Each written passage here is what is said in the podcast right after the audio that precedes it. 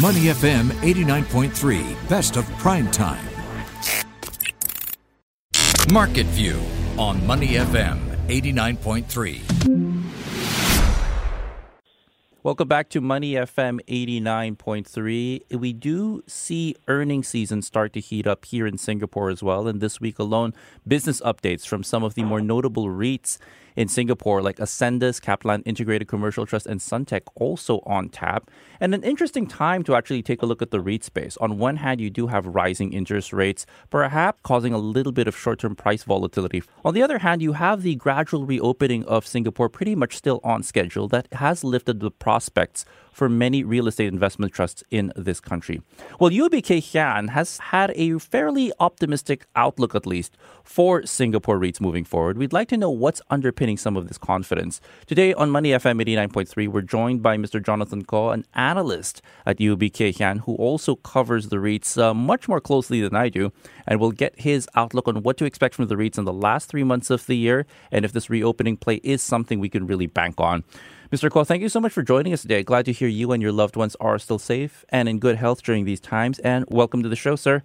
Yeah, good to be on the show. All right. So, Jonathan, you know, even before the recent upside we've seen in the REIT space, and in fact, uh, their fortunes have started to improve just a little bit in the last couple of sessions, UOB Kay Hian has already maintained a rather bullish outlook on Singapore's real estate investment trust. Can you help us understand what's underpinning your outlook despite this rising rate environment that we're seeing? Yeah, I think lately people are concerned about this, uh, you know, exponential surge in uh, Delta variant infection. And uh, our view is that, you know, the numbers looks bad and uh, people are worried. But uh, we do believe that the numbers uh, do peak in October. And then thereafter, you know, we have uh, the situation stabilizing and then after a while uh, subsiding. So, so our, our outlook is that, you know, to take advantage of the panic and then therefore we see, uh, you know, uh, October uh, as a good month to let's say buy into uh, uh, REITs that are invested in hospitality and then retail as well. Because uh, going forward, we do believe that situation will normalize. Going forward, uh, situation will improve, and therefore it is a good time to maybe buy when these uh, these these two segments are in correction. And many people are afraid that you know interest rate going up may be harmful for REITs. I think we we did a study and then our conclusion is that you know REITs REITs are a combination of various things. REITs are yield play yield play yes that is true, but they are also defensive. And then uh, the the underlying uh, assets are real estate, which which is a hedge against inflation. So what we did is to look at share price performance of REITs, you know, during the last two interest rate cycle, in the first cycle being 2005 and 2006, and then the second cycle being uh, 2017 and 2018, what we observe is that you know uh, three months before the hike, you know REITs were doing well in terms of total return. Uh, during the process of uh, when the Fed is hike, hiking the interest rate, uh, total return was positive as well, and even the three months after the last hike. And this may sound a bit counterintuitive, and and the reason why REITs are doing well, giving positive return despite high in interest rate, is that you know the Fed hike when the economy is strong and uh, and in the, those environment, the market is pretty buoyant, and the real estate market is also doing well. So it may sound a bit intuitive, but do go go look at the you know share price performance of REITs in 2005, 2006, and then 2017, 2018.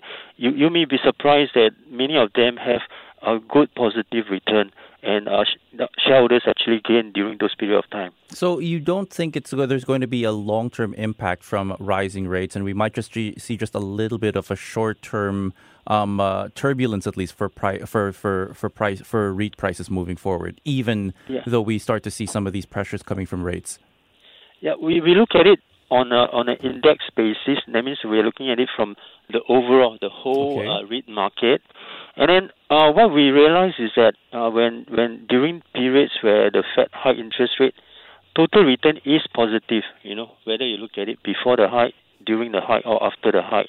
What differ is that uh, during the first cycle, when uh, when the Fed high interest rate to about you know five, the Fed fund rate was uh, 5 percent. Mm-hmm those very those and then and it was done over a very compressed period of two years. So when the hike is uh, very very ferocious and the hike is is many very steep increase in interest rate, yeah, in, in under those environment, REITs give positive return, but they underperform the broader market. And then when we look at the second interest rate hike cycle, which is in 2017 and 2018, uh, you know, the interest rate hike is, is mild. There's only nine hikes and then it's spread over three years. And the peak interest rate is about, I think the Fed fund rate was 2.25, when where, where the hike is more mild and spread across a longer period of time. Uh, what we notice is that uh, REITs again give positive total return, but they outperform the broader market. So, um, so it depends. You know, when when the hike is less ferocious, uh, REITs will outperform the broader market. Interesting. We're still speaking to Jonathan Koh, analyst at UOB Kay Hian here at Money FM 89.3, getting their outlook for Singapore's REITs. I'm glad you mentioned retail and hospitality REITs being those set to benefit from the reopening. But I do want to talk about the previous high flyers. As you know, last year it was all about the industrial and logistics REITs for the most part. And we've seen most of them, with a few exceptions, hold on to some of these gains. Overall, as we know in markets, uh, things do rotate. Is a rotation away from the latter or from industrials and logistics necessarily in the cards because of the improved outlook for retail and hospitality REITs? Or do you think they can actually sustain some of their gains? Yeah, my, my opinion is that the recovery for hospitality and retail does not necessarily mean that you know there will be correction for logistic and, and data center. So I think I think uh, maybe maybe they will be sideways, but you know, uh, the companies continue to work hard on uh, growing, and then in particular, many of them are working on uh, acquisitions. So, take for example, uh, Fraser Logistic. You know, they are working on acquisitions in Europe. They want to buy more uh, logistic properties in Europe, and then they can get you know uh, a lo- lower cost of funding uh, by borrowing in euro. So, as and when they you know finalize and announce uh, those acquisition in Europe, that may be a catalyst for the share price. And then for, for Mapletree Industrial, which is, you know, our top pick for data center, they continue to work on acquisition. You know, there is a remaining 50% stake of their second data center joint venture that they have with their sponsor, Mapletree, uh, Mapletree uh, Investment. So I, I believe that may be concluded in the second half of the financial year, which uh, ends in March uh, 2022. So as and when some of these acquisitions are announced, uh, they can be a catalyst for uh, the respective share price as well. So yeah, I think whether a good time or bad time, you know, as as long as the company execute on growing, uh, uh, you know, near term may be sideways, but uh, as and when the acquisitions are announced, it will be a positive catalyst. All right, you know, Jonathan, you, you were fairly busy actually laying out UOB Kay Hian's uh, case for REITs, and one thing you also noted is that it might be interesting to look at REITs with strong overseas footprints, and this could also be because of the gradual reopening in other parts of uh, the region as well. But you know, as, as we've seen, the outlook for economies across the ASEAN, across Asia, uh, they they vary for the most part. How do you sift for opportunities among REITs with overseas presences? If you're an investor trying to find some of these opportunities you were you were highlighting. Yeah, I think for for overseas uh, expansion and overseas in, investment, we tend to adopt a bottom-up approach. Uh, you know, look at look at uh, it's uh, more of a case-by-case analysis. So, for example, for the U.S. market, uh, we like Keppel Pacific Oak, and the reason is that they focus on magnet growth cities, uh, cities that benefit from immigration. As you could imagine, if the population is growing faster, then GDP growth from those cities will be higher. And about 90% of their AUM is uh, devoted in, in high growth cities like Seattle, Austin, Denver, Nashville, and, and many of them they do not have a state level uh, personal income tax, and you know there is a lot of people migrating there. Companies are also setting up operation there, so uh, they are able to grow faster. And in fact, in the first half of uh, 2021, uh, the the they achieved a positive rental reversion of uh, five percent, uh, despite you know overall environment being lackluster. So for for China market, I think we we like CapitaLand China Trust so uh, lately, you know, China has experienced uh, various various changes to policy and regulation, but those changes to to regulation for tech companies and say education doesn't really affect them. In fact, recently they announced acquisition of uh, four logistic properties in China, and those that acquisition is accretive to DPU by 3.5 percent. So so those um, uh, weakness that we saw as a result of you know the the policy changes may, may not be justifiable. So current share price uh, weakness may, may be a good time to accumulate.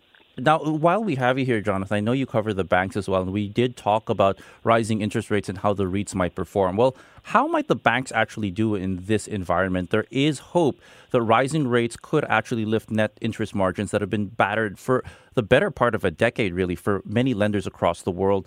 Is this the next possible driver for Singapore's banks coming off of the dividend reinstatements from uh, the second quarter, or is this going to be a negligible factor based on what you're based on what you're tracking? Basically, um, how much faith or how much optimism can we actually place on interest margins improving if rates continue to rise gradually? Yeah, I, I think I'm I'm definitely a firm de- believer that uh, we are in the midst of a recovery. You know, um, actually, if we look forward into next year uh, more and more countries will recover because more and more countries will get you know have their population vaccinated. Uh, lately, we are seeing you know a reopening, be it be it in Thailand, be it in Indonesia, be it in Malaysia. Malaysia also recently announced you know uh, they are allowing allowing people to travel uh, across uh, states. So so going into next year, you know more of this recovery is just uh, going to happen. The recovery will be broader. Uh, so banks uh, benefiting from uh, high interest rate, benefiting from NIM expansion, is a question of timing, uh, not a question of uh, whether it will happen. So, uh, Fed hiking interest rate. You know, Singapore interest rate is very highly correlated to the U.S. Mm-hmm. So, so we we take cue from uh, the Fed, and we believe that the Fed will start hiking interest rate. Um, in 4Q 2022, which means that the benefit from NIM expansion will happen in uh, 2023. So near term, uh, as we look at uh, you know the third quarter results, uh, there may be headwinds in, in terms of uh, NIM compression actually, but uh, you know th- those are that that is a short, short-term phenomena. For for the three Q, we believe uh, loans growth would be actually be very very strong because of the recovery. That that should more than offset the negative from uh, NIM expansion. Uh, we do expect fees, particularly wealth management fees, to be uh, flat Q on Q. And then um, uh, in terms of like asset quality, uh, I think we should be hearing good news because you know uh, uh, economic growth is quite strong and and uh, NPL. Some banks may even report uh, lower NPL ratio. So going into the third quarter results for the banks, I think most of the banks will be you know uh, achieving net profit that is uh, pretty flattish to to some having slight increase. Uh, but uh, I do agree that uh, interest rate eventually eventually will be going up, and then for 2013 the banks will benefit from NIM expansion. Jonathan Koh, analyst at UOB Kay Hian, thank you so much for taking some time out of your schedule to join us today on Money FM 89.3 and to talk about your outlook for REITs. As always, I wish you and your loved ones continued health and safety during these times, and we look forward to next time you can join us on the show. Thank you, thank you, JP. Thank you. Before acting on the information on Money FM, please consider if it's suitable for your own investment objectives, financial situation, and risk tolerance. To listen to more great interviews, download our podcasts at moneyfm893.sg or download our audio app. That's A W E D I O. Available on Google Play or the App Store.